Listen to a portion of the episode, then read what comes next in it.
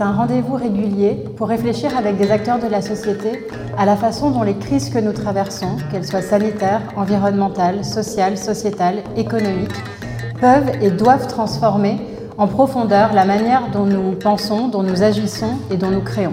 Pour réfléchir à ces questions avec humilité mais sans détour, nous sommes ravis d'avoir ici au Théâtre du Châtelet aujourd'hui Nicolas Denon.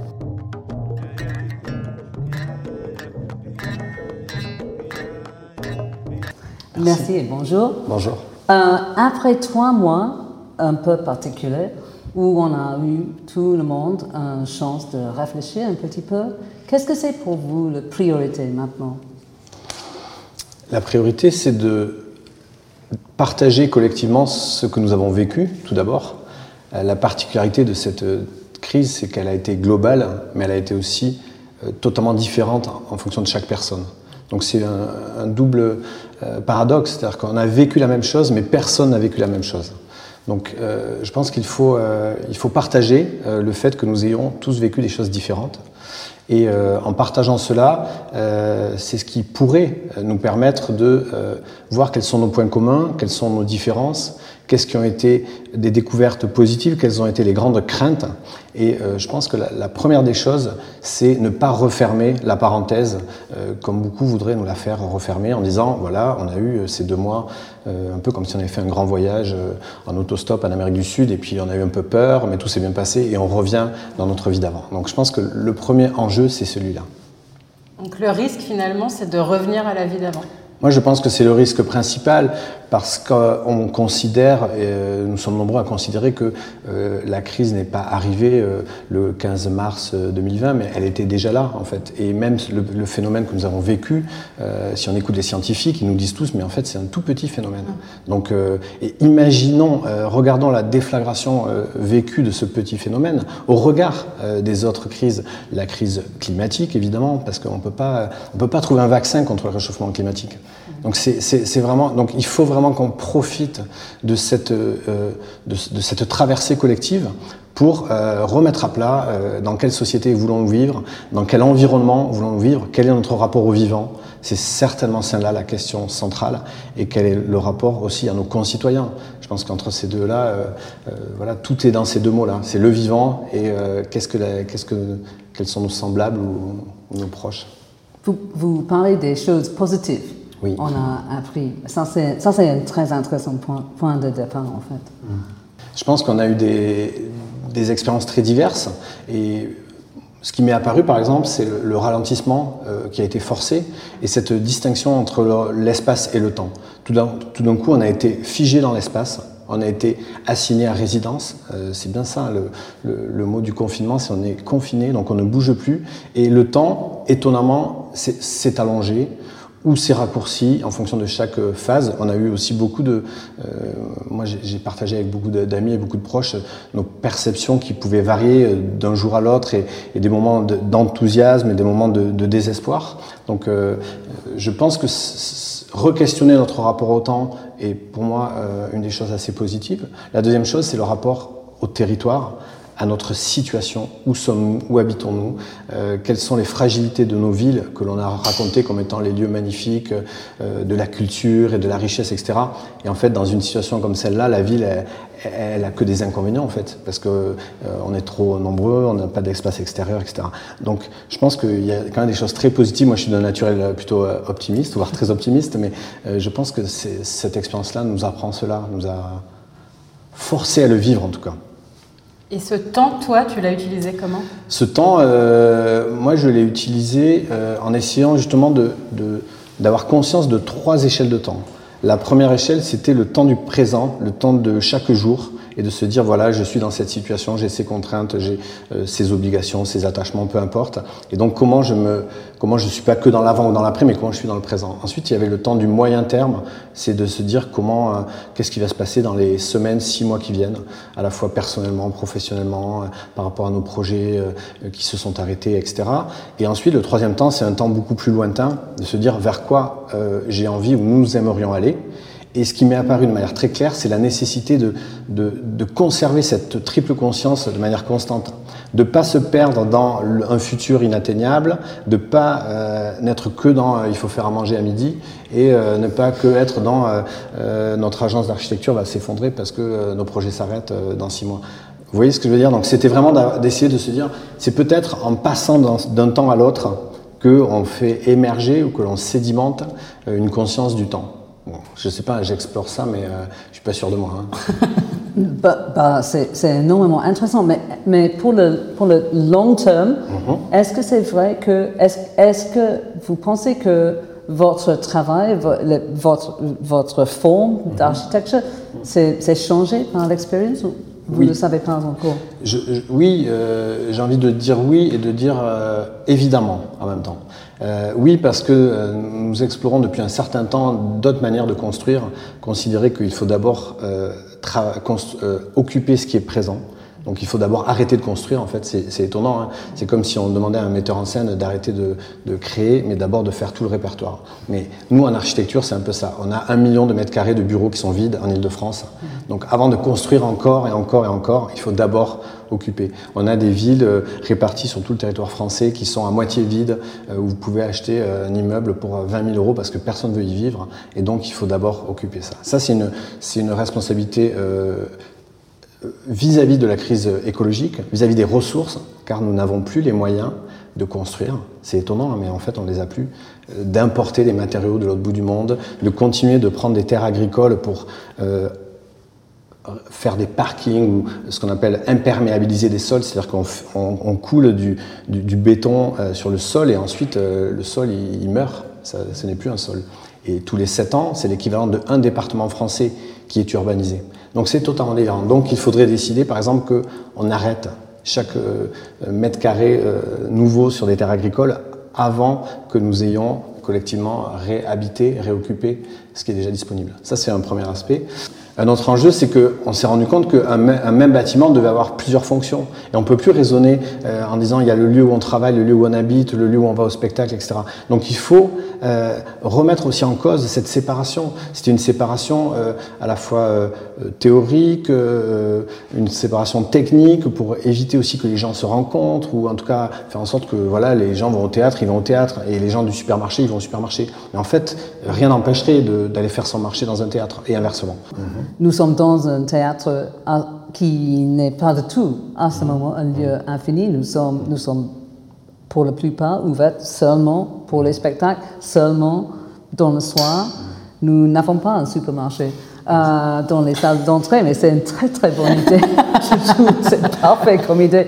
Mais sérieusement, pour, pour, euh, faire, pour faire un service public, mhm. pour, pour, pour, pour, utiliser le bâtiment qui est magnifique, nous devrions inventer les choses. Et nous avons pensé pendant le confinement, où bien sûr nous, nous, étions fermés, fermés nous, nous, nous, sommes fermés encore. Mm. Il faut inventer les moyens de travailler avec et pour les citoyennes et citoyens mm-hmm. euh, dans une façon nouvelle maintenant la, notion de, lieu infini, ça part du constat qu'on ne peut plus se permettre d'avoir autant de bâtiments qui sont ouverts euh, une fois par journée ou deux heures dans la journée. Et ça, c'est un premier aspect presque euh, d'économie de, moyens. C'est de dire il faut mutualiser parce que c'est comme quand vous faites à manger pour une personne ou pour 20 personnes ou 50 personnes, ben, il y a une économie d'échelle. Donc ça, c'est important. La deuxième chose, c'est de, de considérer que ces bâtiments publics sont les seuls bâtiments capables de permettre la rencontre. Et en fait, c'est ça l'enjeu aussi de la culture et de notre société. Parce que là, on l'a bien vu, on a ceux qui sont euh, dans des zones périphériques, on a ceux qui sont dans des pavillons de banlieue dépendant de la voiture, on a ceux qui sont dans les beaux quartiers parce que euh, à 10 000 euros le mètre carré, euh, qui peut vivre voilà, dans des logements aujourd'hui à Paris C'est quasiment impossible. Donc on a toute cette séparation. Et moi, je pense qu'on a oublié la notion de bâtiment public. Euh, pour plusieurs raisons. Des raisons de sécurité, parce qu'on s'est dit, ah ben, voilà, une école, il faut surtout pas rentrer dans une école parce que c'est dangereux. Euh, voilà, à un moment, il y a peut-être eu des raisons, mais aujourd'hui, on pourrait quand même se dire que, euh, voilà, arrêtons de séparer. On a bien vu les, les maisons de retraite, que je n'appellerai pas un EHPAD parce que c'est impossible de mettre un mot aussi moche sur un endroit où on va certainement tous finir, mais on a bien vu comment les maisons de retraite étaient sorties de la société et comment en fait on a séparé.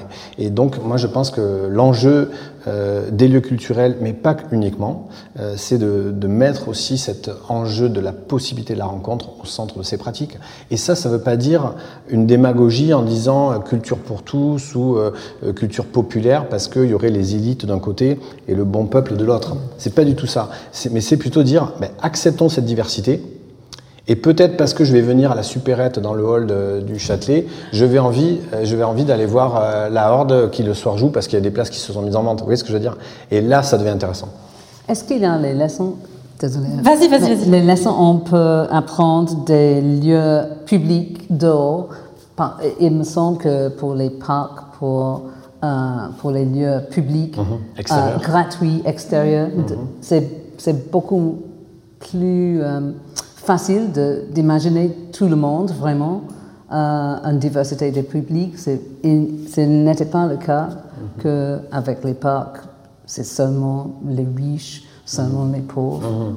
Ben, les espaces extérieurs, ils ont cette capacité euh, plus ouverte parce que, euh, alors déjà à Paris, on est dans une des villes euh, qui a le moins d'espace extérieur par habitant. Ça, il faut le savoir. Mais dans des échelles par rapport à Londres, notamment, c'est une échelle de 20 fois moins d'espace extérieur.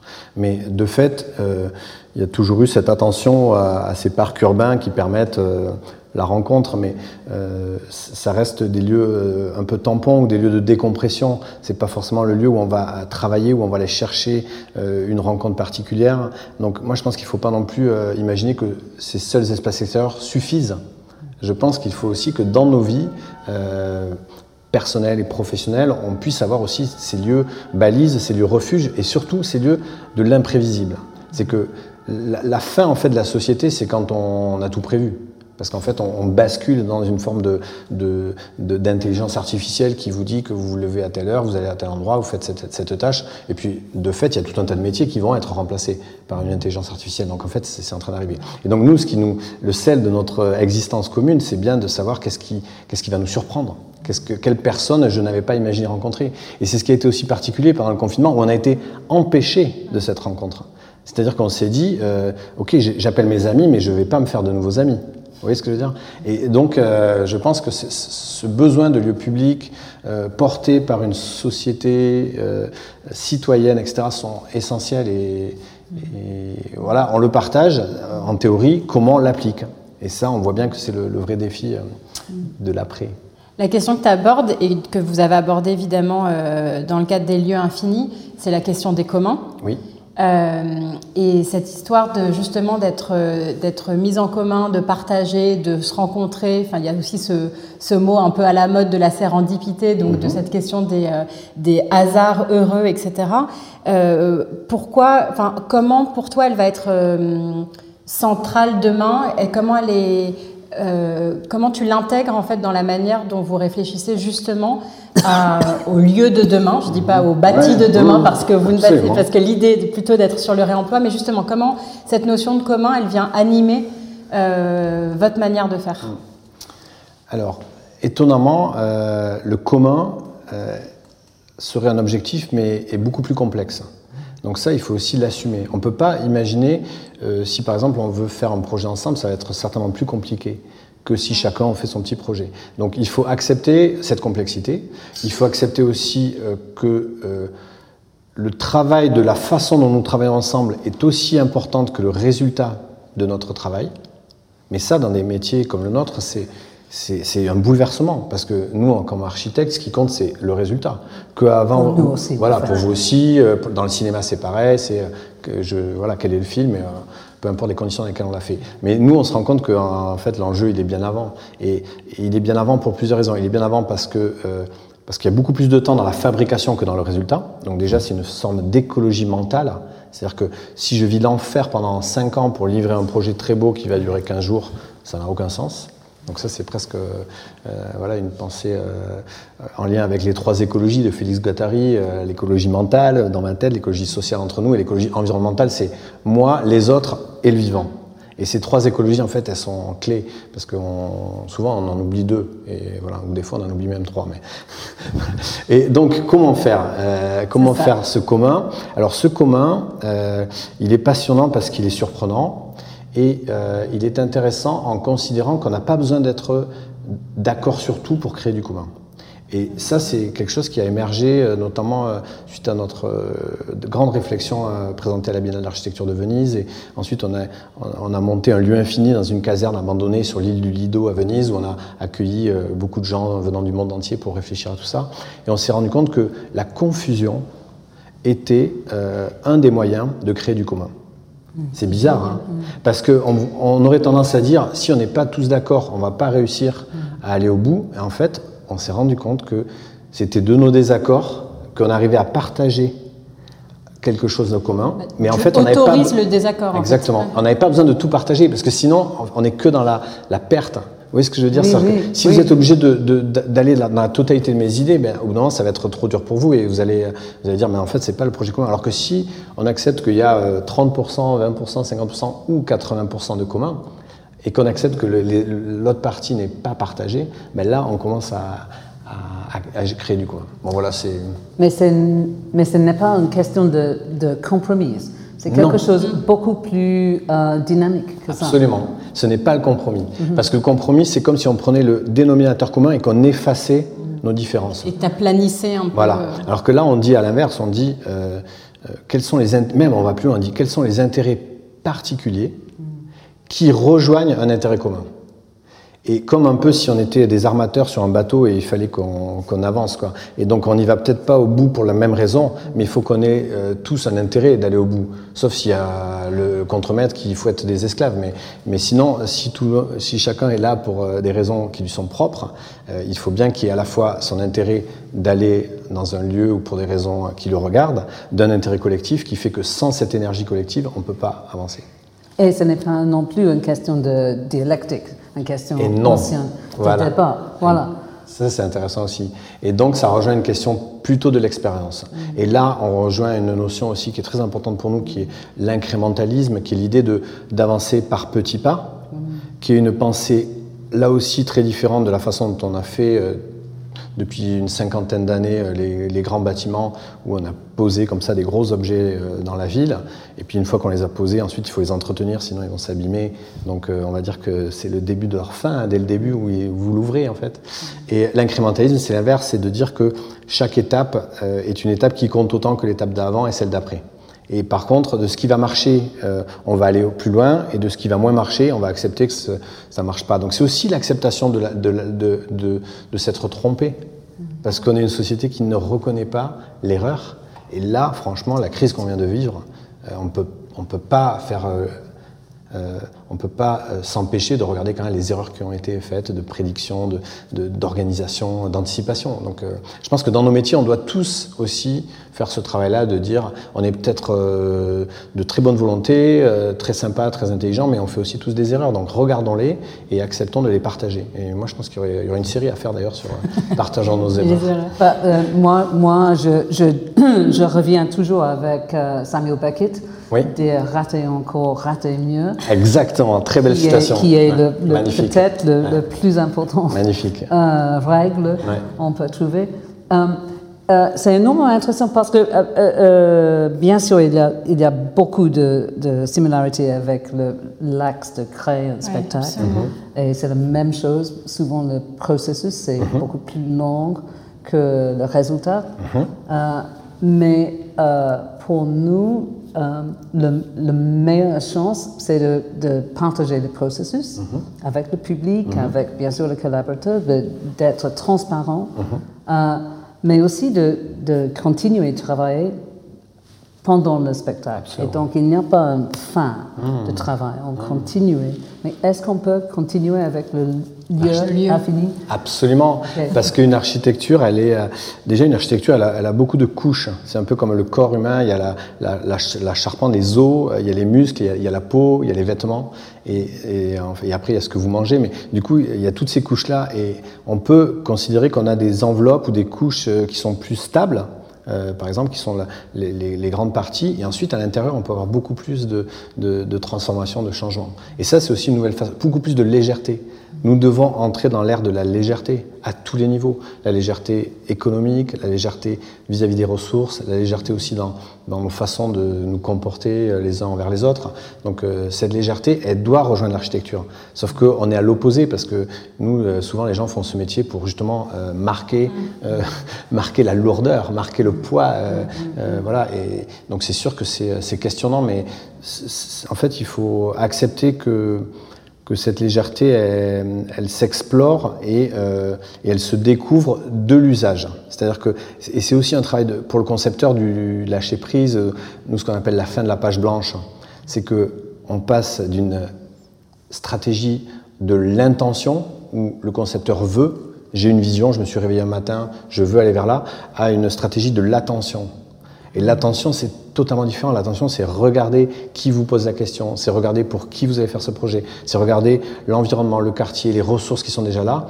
Et ce mot, il est magnifique parce que c'est à la fois être attentif, donc c'est de l'observation, ça c'est très dur, ça prend beaucoup de temps, euh, déguiser ce regard, et c'est aussi euh, être attentionné.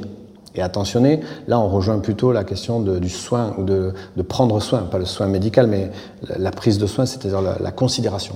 Voilà. Du coup, quand tu parles de... J'adore l'idée en fait de se concentrer autant, voire davantage sur le process que sur le, produit fini, si je peux mhm. dire ça comme ça. Parce que je trouve que, je pense, et je pense que ce qu'on est en train de faire aussi, c'est un, exemple de ça, de, collaborer avec, euh, euh, de créer des surprises, de faire des rencontres, de monter des projets avec, euh, avec différents types de gens, de disciplines, etc., pour à la fin pouvoir le partager.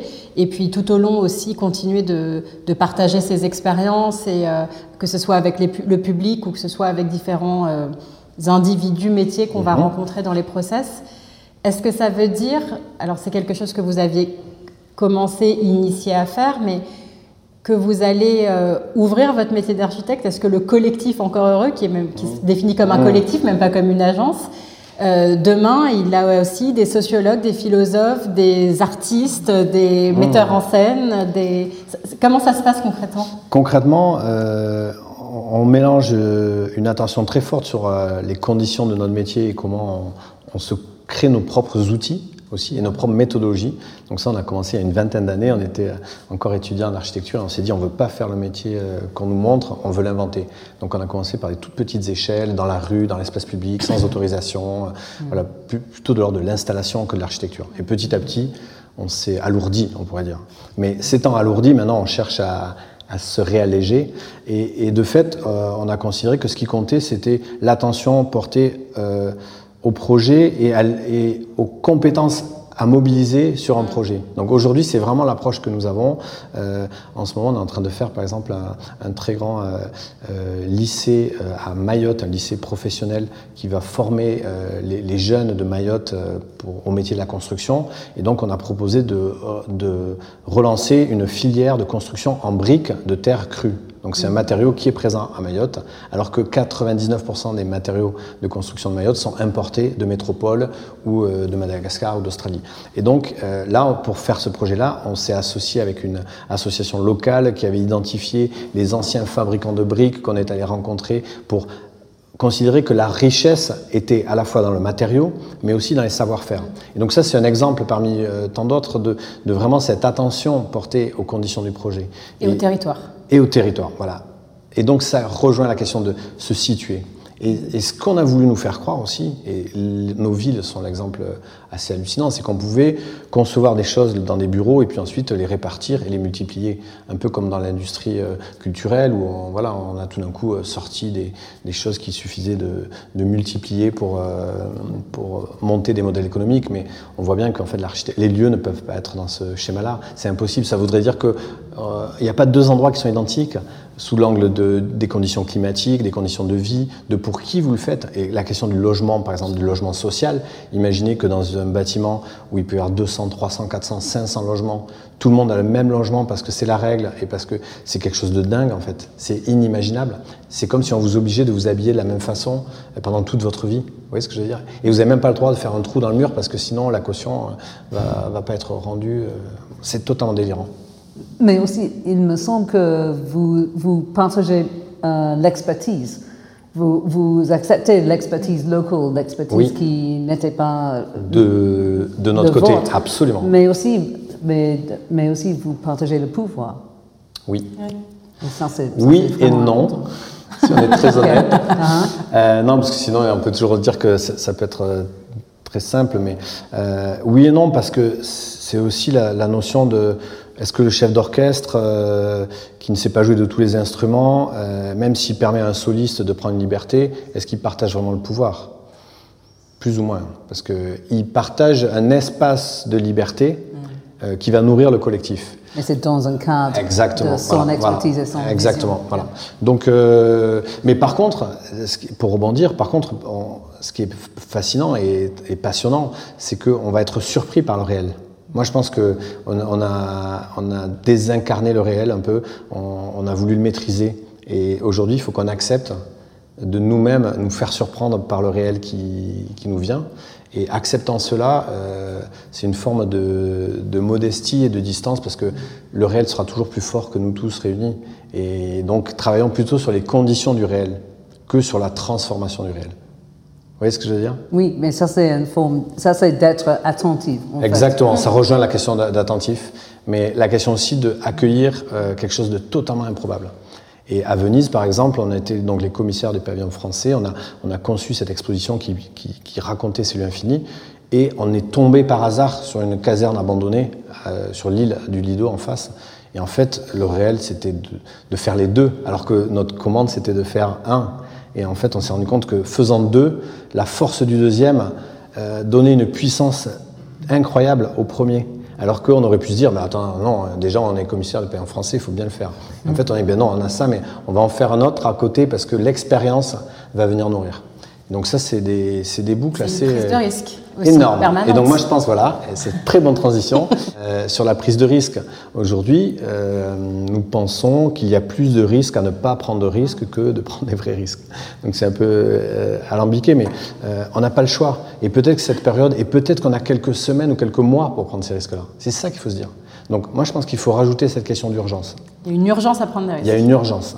Et ces risques-là, euh, ils sont, euh, il faut qu'on les partage, il faut qu'on les explique, il faut qu'on en fasse 1000 pour que dans les 1000, il y en ait peut-être 100 qui, qui fonctionnent et accepter qu'il y en a qui ne fonctionnent pas. Et euh, je pense que là, ça serait vraiment terrible de ressortir de là en se racontant, en faisant des petites vidéos euh, euh activistes, etc. Et puis. C'est bien les petites vidéos activistes. Non, non c'est très bien, mais je veux dire, il faut pas. On est d'accord que ce qui va compter, c'est les actions qu'on mène. C'est une, première étape. Ça Exactement. Voilà. Donc elle est clé, elle est importante. C'est mm. pas du tout pour les dénigrer et, et, merci de ce travail, mais mais je pense qu'il faut qu'on fasse attention à pas refermer trop vite la, la parenthèse. Et donc cette prise de risque là, elle, elle est elle est importante et, et elle est surtout euh, nécessaire. En fait, a-t-on le choix au regard de, de ce de l'époque dans laquelle nous sommes. Si on, si on avait vécu au XVIIIe ou XIXe siècle, on aurait d'autres questions, on aurait été à d'autres euh, moments de l'histoire. Mais voilà, il se trouve qu'on est en 2020, euh, et donc il faut qu'on soit lucide quoi, face à ces... Qu'est-ce qu'on fait pour, pour beaucoup de gens, le mot risque, c'est seulement négatif. Mm. C'est très difficile, à, mon expérience, oui. d'expliquer de, de, que le, le, le, mot risque, hmm. c'est excitant, c'est nécessaire, c'est inspirant, c'est absolument la chose la plus importante. Hmm. Alors nous, souvent, on, on, le remplace aussi par le mot courage. Ah oui, ok. De dire, euh, et là déjà c'est plus positif. Hmm. Est-ce que euh, si on, décide de faire un projet ensemble, est-ce qu'on va avoir le courage de euh, aller dans ce champ-là, d'aller chercher des gens avec qui on n'a jamais travaillé, etc. Donc la, la notion de courage, elle, elle, est, elle, est, plus forte, elle est un peu exaltante. Et ensuite il y a la question des alliances. C'est-à-dire que le risque, s'il est partagé, et, là ça rejoint aussi la question du fait de ne pas être forcément d'accord sur tout le périmètre du risque, parce que par exemple pour des en fonction de nos différences, on ne va pas avoir la même perception du risque. Si vous avez le vertige, pour vous, ça va être compliqué de, monter en haut d'une montagne, euh, alors que quelqu'un qui n'aurait pas le vertige, ben, pour lui, il n'y a pas de risque. Donc, on n'a pas non plus les mêmes euh, euh, consciences vis-à-vis du risque. Et donc, dès qu'on est en équipe, on arrive aussi à se, à se compléter dans nos risques. Et donc, c'est un courage qui en émerge. Quand tu passes de risque à courage, il y a vraiment cette notion, et tu l'as dit tout à l'heure, que tu étais un optimiste.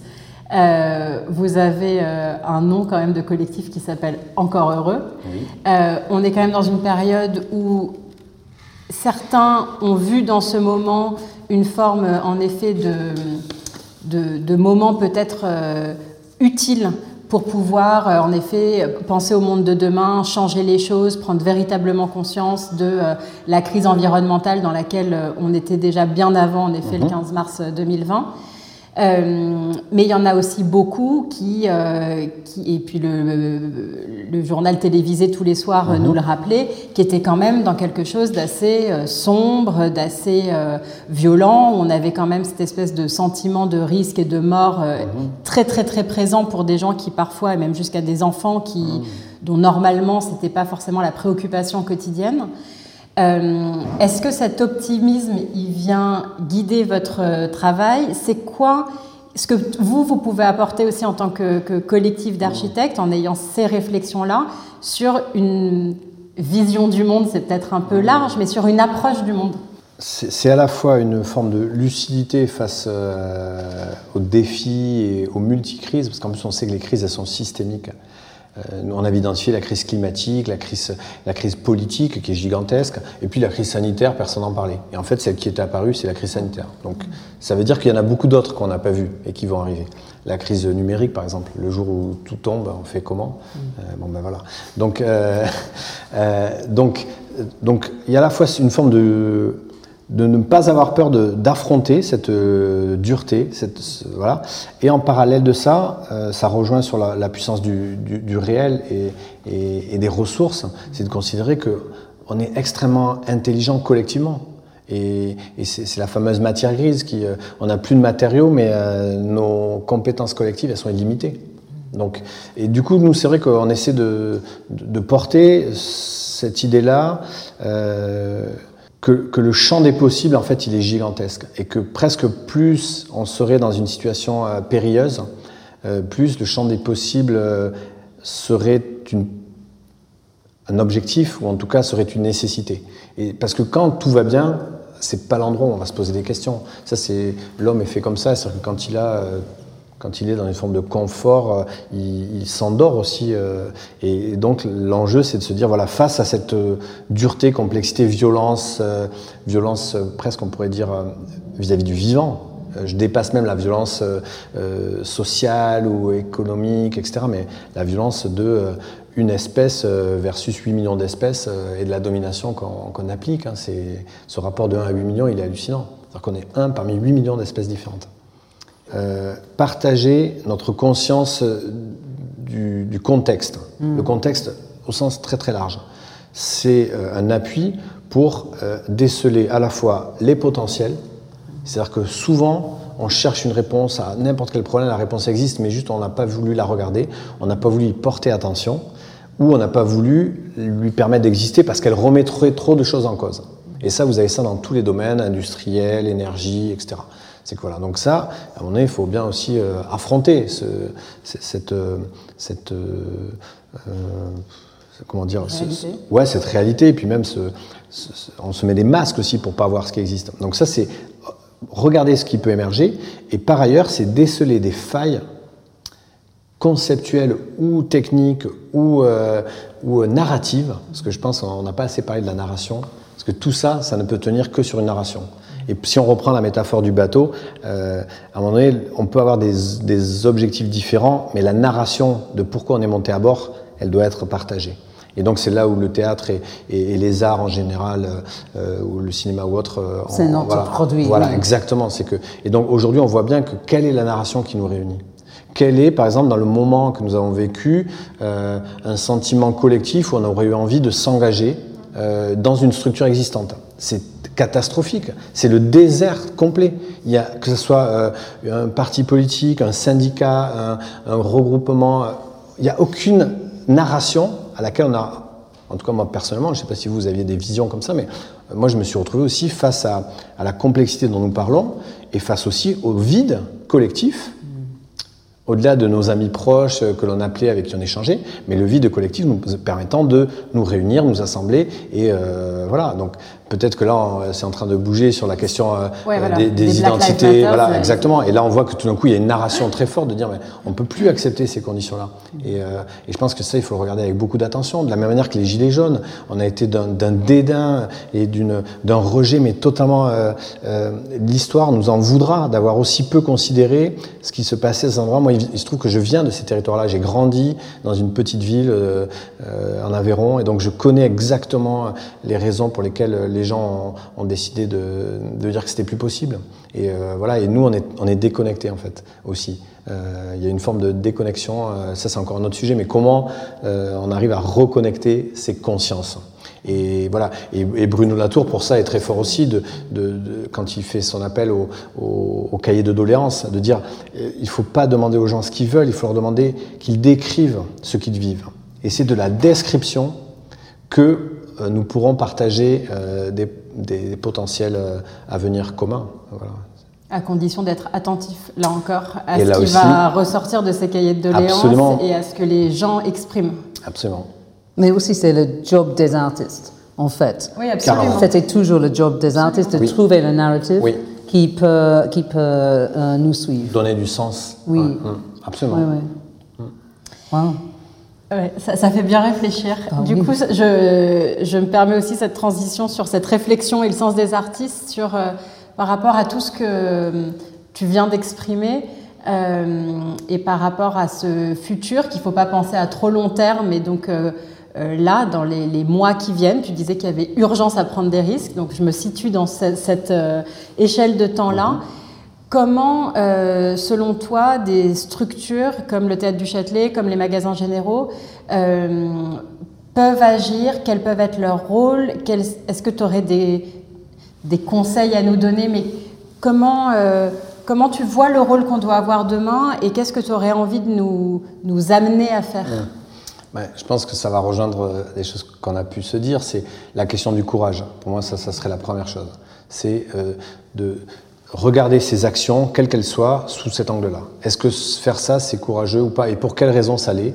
Et des fois, des toutes petites choses sont très courageuses. C'est pas forcément, c'est déconnecter aussi la quantité de la qualité. Donc ça, pour moi, ça serait un premier enjeu. Le deuxième enjeu, ça serait euh, cette attention et cette observation des ressources, des ressources. Et là, euh, nous, on est très très euh, attentifs aux ressources matérielles, mais aussi au savoir-faire. Et donc ces ressources-là, elles sont dans vos équipes, elles sont déjà là, elles sont peut-être sur les, gens qui s'occupent de la maintenance de ce bâtiment, qui sont des gens incroyables, mais que personne jamais n'a regardé, parce qu'on considère que c'est des métiers euh, manuels ou techniques, ou je sais pas, enfin voilà, peu importe. Mais donc ça, c'est les ressources propres, internes, comme si tout d'un coup vous, vous rencontrez que vous avez un muscle qui a jamais servi, mais qu'en fait il est super puissant. Et tout d'un coup vous redressez et vous dansez vachement mieux. Euh, donc ça c'est voilà. Et ensuite c'est des ressources. Euh, on pourrait faire des cercles comme ça de proche en proche. Après c'est peut-être le quartier. Donc c'est vraiment euh, regarder tous les voisins au sens premier. Je pense que on, a bien vu qu'on passait notre temps à aller d'une ville à l'autre, dans le train, en avion, etc. Mais que en fait, euh, peut-être on connaissait même pas la porte d'à côté. Et donc il y a ces ressources-là. Et puis ensuite, ces cercles-là, ils sont sans fin parce que ça va être tout d'un coup des, des, des, intuitions. Moi, je pense que là où on est aussi dans nos métiers, il faut que il faut qu'on mette vraiment sur la, au cœur de nos pratiques euh, nos intuitions. Il faut qu'on les partage, il faut qu'on les qu'on les qu'on les questionne et qu'on se les échange. Moi, je veux bien vous donner des intuitions et moi, je veux bien que vous m'en donniez et on pourrait faire des trocs comme ça d'intuitions. Et peut-être que si on s'échangeait une intuition, on ferait des meilleurs projets. Vous voyez ce que je veux dire? Donc euh, voilà. Et donc ça, ça rejoint la question des alliances. Euh, voilà, et de dire. Euh, et, encore une fois, je ne veux pas simplifier parce que c'est très complexe. Et donc c'est facile de le dire comme ça en, quelques mois, en quelques minutes, mais euh, travailler ensemble, c'est complexe. Mais nous, on est convaincus qu'on ne peut pas faire autrement. Et voilà, c'est l'espoir qu'on a. Hein, oui, et, donc, donc c'est un menu très riche pour les institutions, en fait que vous avez proposé. Mais finalement, pour les citoyennes et citoyens, S'il y a un geste, une action, quelque chose on doit faire de changer les choses, c'est quoi?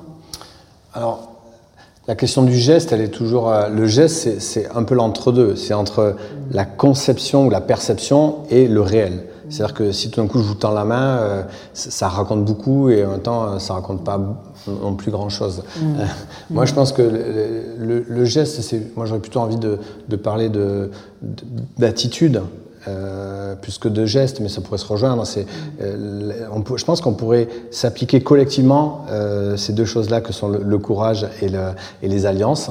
Donc on pourrait se, se s'autoriser euh, à dire, ben, voilà, je vais dans un endroit, dans un espace, dans un lieu euh, qui n'est pas forcément celui auquel je suis habitué, mais euh, je, je, pressens ou je perçois, ou on m'explique, ou on me raconte, ça rejoint le récit, on me raconte que allant là pour un objectif personnel, je vais découvrir des objectifs collectifs qui me dépassent. Et moi, je pense que c'est ça. Et les lieux infinis, pour nous, c'est ça. C'est vraiment, je suis venu pour acheter un litre de lait et en fait, euh, j'ai pris un billet pour aller voir euh, un spectacle au Théâtre du Châtelet. C'est une vision fabuleuse. Merci beaucoup. Merci Nicolas. Merci.